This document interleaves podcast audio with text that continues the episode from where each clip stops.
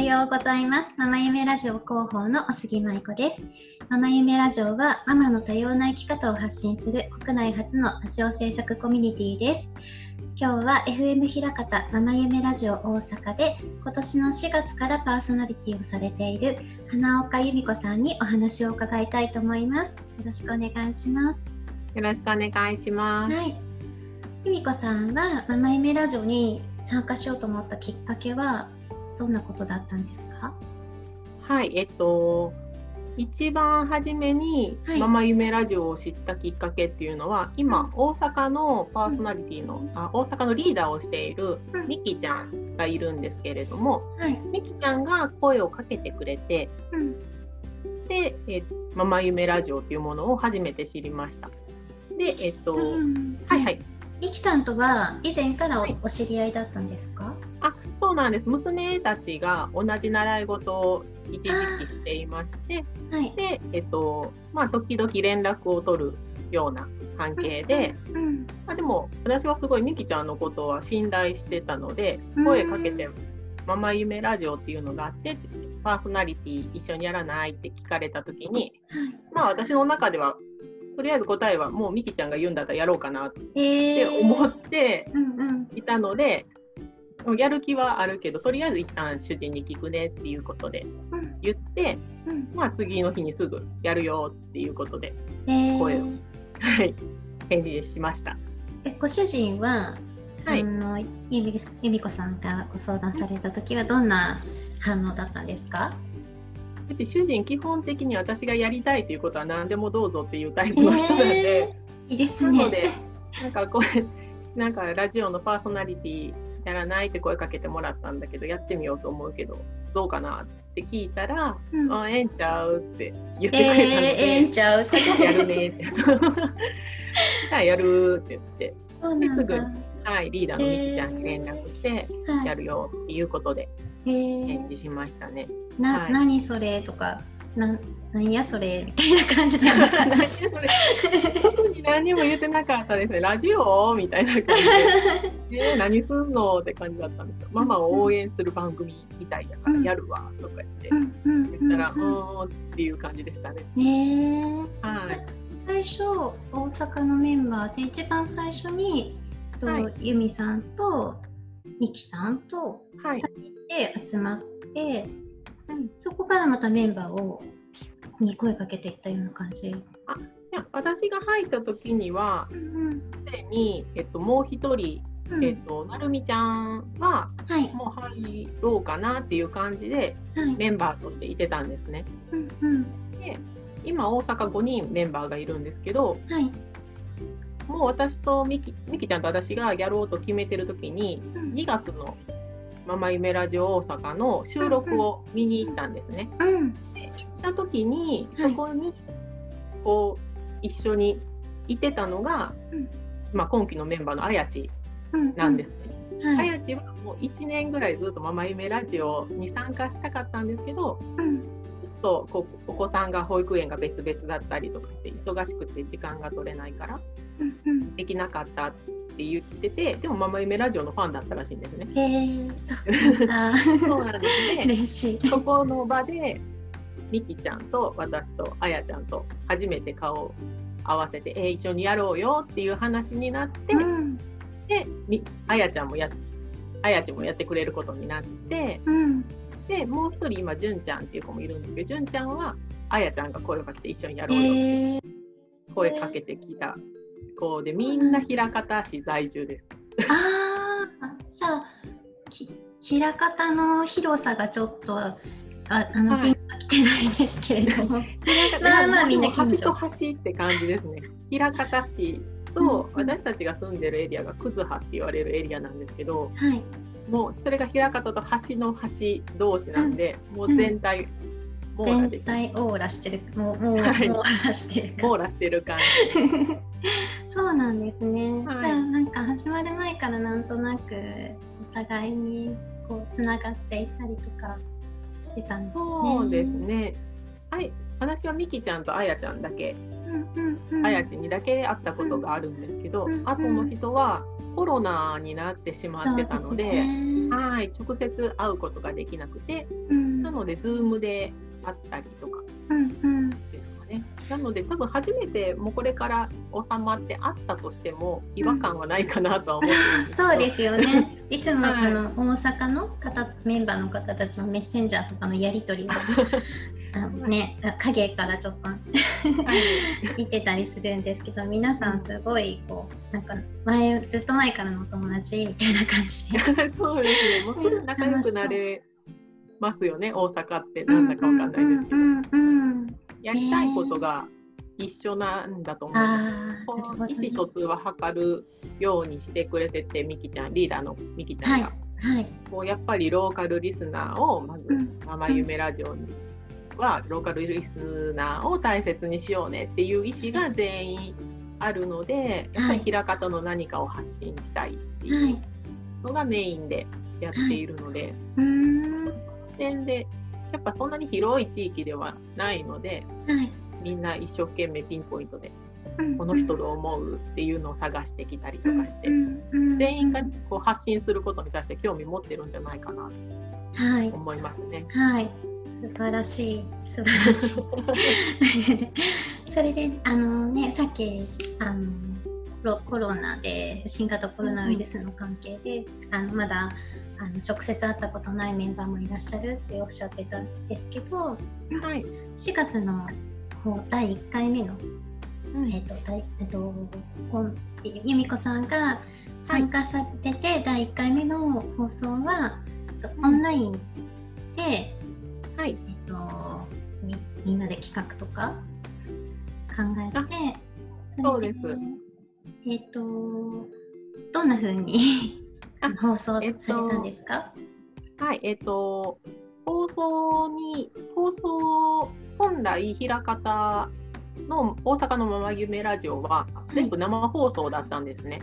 3月まで全部2期の人たちは生放送でやってたんですけど、急に本当に4月になってコロナがこんなことになってしまったので、生放送を FM 枚方ができないようになってしまったので、収録対応になったんですね、でいろんな意見が出たんですね。こう全員でこう音声録音して全員で出るのか、それとももう誰かが収録に行くのかっていうのを話をして、結局みきちゃんと私が子どもの年齢的に2人とも子どもが小学生上がっているので、もう次一番下の子でも2年生だったので、もう私たちが行こうっていうことで先陣切って2人で収録に行きました、あとはみんなお子さんがまだ、未就学児だったり本当に小さかったりするので、子供を預けることもできないし、もう行くのはもう私たちしかいないねっていうことで、ちょっと行って収録に行きました、で、もう取材もなかなか行けない状況だったので、今回は4月はメンバーの自己紹介っていうのにメインを置いて、他のメンバーは音声を録音してもらって送ってもらって、自己紹介をだいたい2分ぐらいみんな話してたかなと思うんですけど、自己紹介してもらって、で、録音での参加になりました、で前半と後半の一部はみんな、自己紹介の録音とかを入れて、でその最後にみきちゃんと私のもう本当に大阪のおばちゃんが喋ってるなっていうようなフリートークを入れて、そんな感じで作りましたね。そのおばちゃんなんていう感じは全然綺麗なおばちゃんっていう感じの由美子さんですがいえいえ、お仕事もされてるんですよね。仕事をしてますね、今専門学校で非常勤の講師をしてまして、エアライン系の専門学校なので、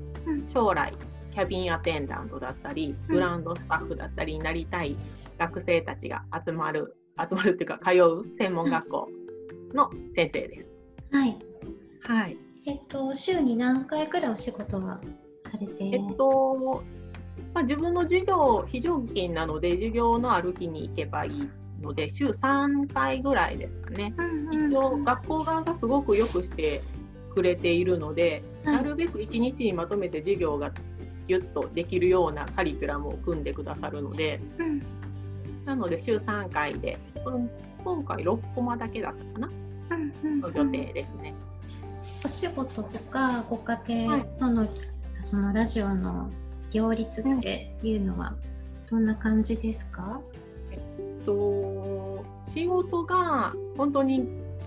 働く母に優しくスケジュールを組んでくださるので、1日2コマ90分授業なんですけれども、2コマで、週に2回は午前中に仕事が終わるように授業を組んでくださってて、なので職場から家に帰ってきても、2時とか2時半には帰宅できるので、子どもたちが学校に帰ってくる時間には家に入れるっていう感じなのと、あと週に1回はちょっとぐらいはお役に立とうと思って遅い時間も入れれますっていうことで言って、その日は本当に4限目5限目なので最後授業が終わるのが夕方6時なんですね。でもその時は子どもたちは6時間授業の日にその授業を入れてもらっているので、子どもたち帰ってくるのが4時とか4時半なので、もう家に帰ってきて宿題して、2人とも姉妹で一緒にいる時間なので、そんなに1時間ぐらいのお留守番で済むかなっていう感じなので、特に大きなトラブルにはなってないかなと思います。それでラジオの、打ち合わせしたりするのはだいたい何時くらいですか？ラジオの打ち合わせはいつも夜、小さいお子さんがいる方たちはもうお子さんを寝かせつけ終わってからできるような時間帯で、だいたい9時半とかからZoomでみんなでやる感じですね。あれにお子さんと一緒に寝落ちしちゃったありますよね。するんですけど、それはレコーディングして後でみんなで共有するので、そっか、で、見て参加できてなかったとしても翌日ちょっと動画を見て、分かりましたっていう感じでやってます、なんかすごい全てがこううまくスケジューリングされて、ありがたいです。そうなんですね。でも私もずっとあれなんですよ、もっと早くいろんなことできたんじゃないかなと思うんですけど、実際動き出したのが本当に今年ですね。子供が1年生のうちもあんまり何もしてなくて、2年生に上がったらちょっとしっかりしたかなと思って自分も動き出そうって思ってた時に、そのリーダーのみきちゃんからラジオやらないって声をかけてくれたので、すごいタイミングがよくって、このこと以外自分にも何かやりたいなと思ってたのですごいラッキーです。そっか、まだね、4月から参加されて1ヶ月ちょっとしか経っていないですけれども、参加されてみてどうですか？もう自分が一人だったら絶対連絡取らないだろうなっていうような人にこう自分からこう例えば Facebook のメッセンジャーで連絡を取ってこう関わりを作って取材をお願いしたりとか、私それほどなんか SDGs とかそういう社会貢献的なことに興味がなかったんですね。でも今回そういうことで、その SDGs っていう言葉も知らなかったぐらいだったんで、